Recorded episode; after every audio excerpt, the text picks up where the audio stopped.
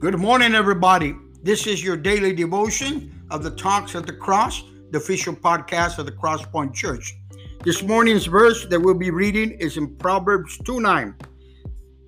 Then you will discover all that is just, proper, and fair, and be empowered to make the right decisions as you walk into your destiny. What a powerful verse that God gives us through His Word the ability to remind us that through Him we can walk and we can make the right decisions, walk with Him, and, and be able to do what is right, what is proper. I thank God for Proverbs 2 9 for reminding us that we can walk in the destiny that God has given us. Let us thank God for this word this morning.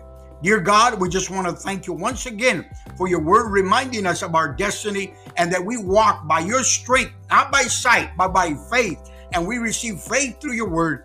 Thank you for your word this morning. Bless all my brothers and sisters, all those who are listening and watching this verse. In the name of Jesus, we pray. Amen.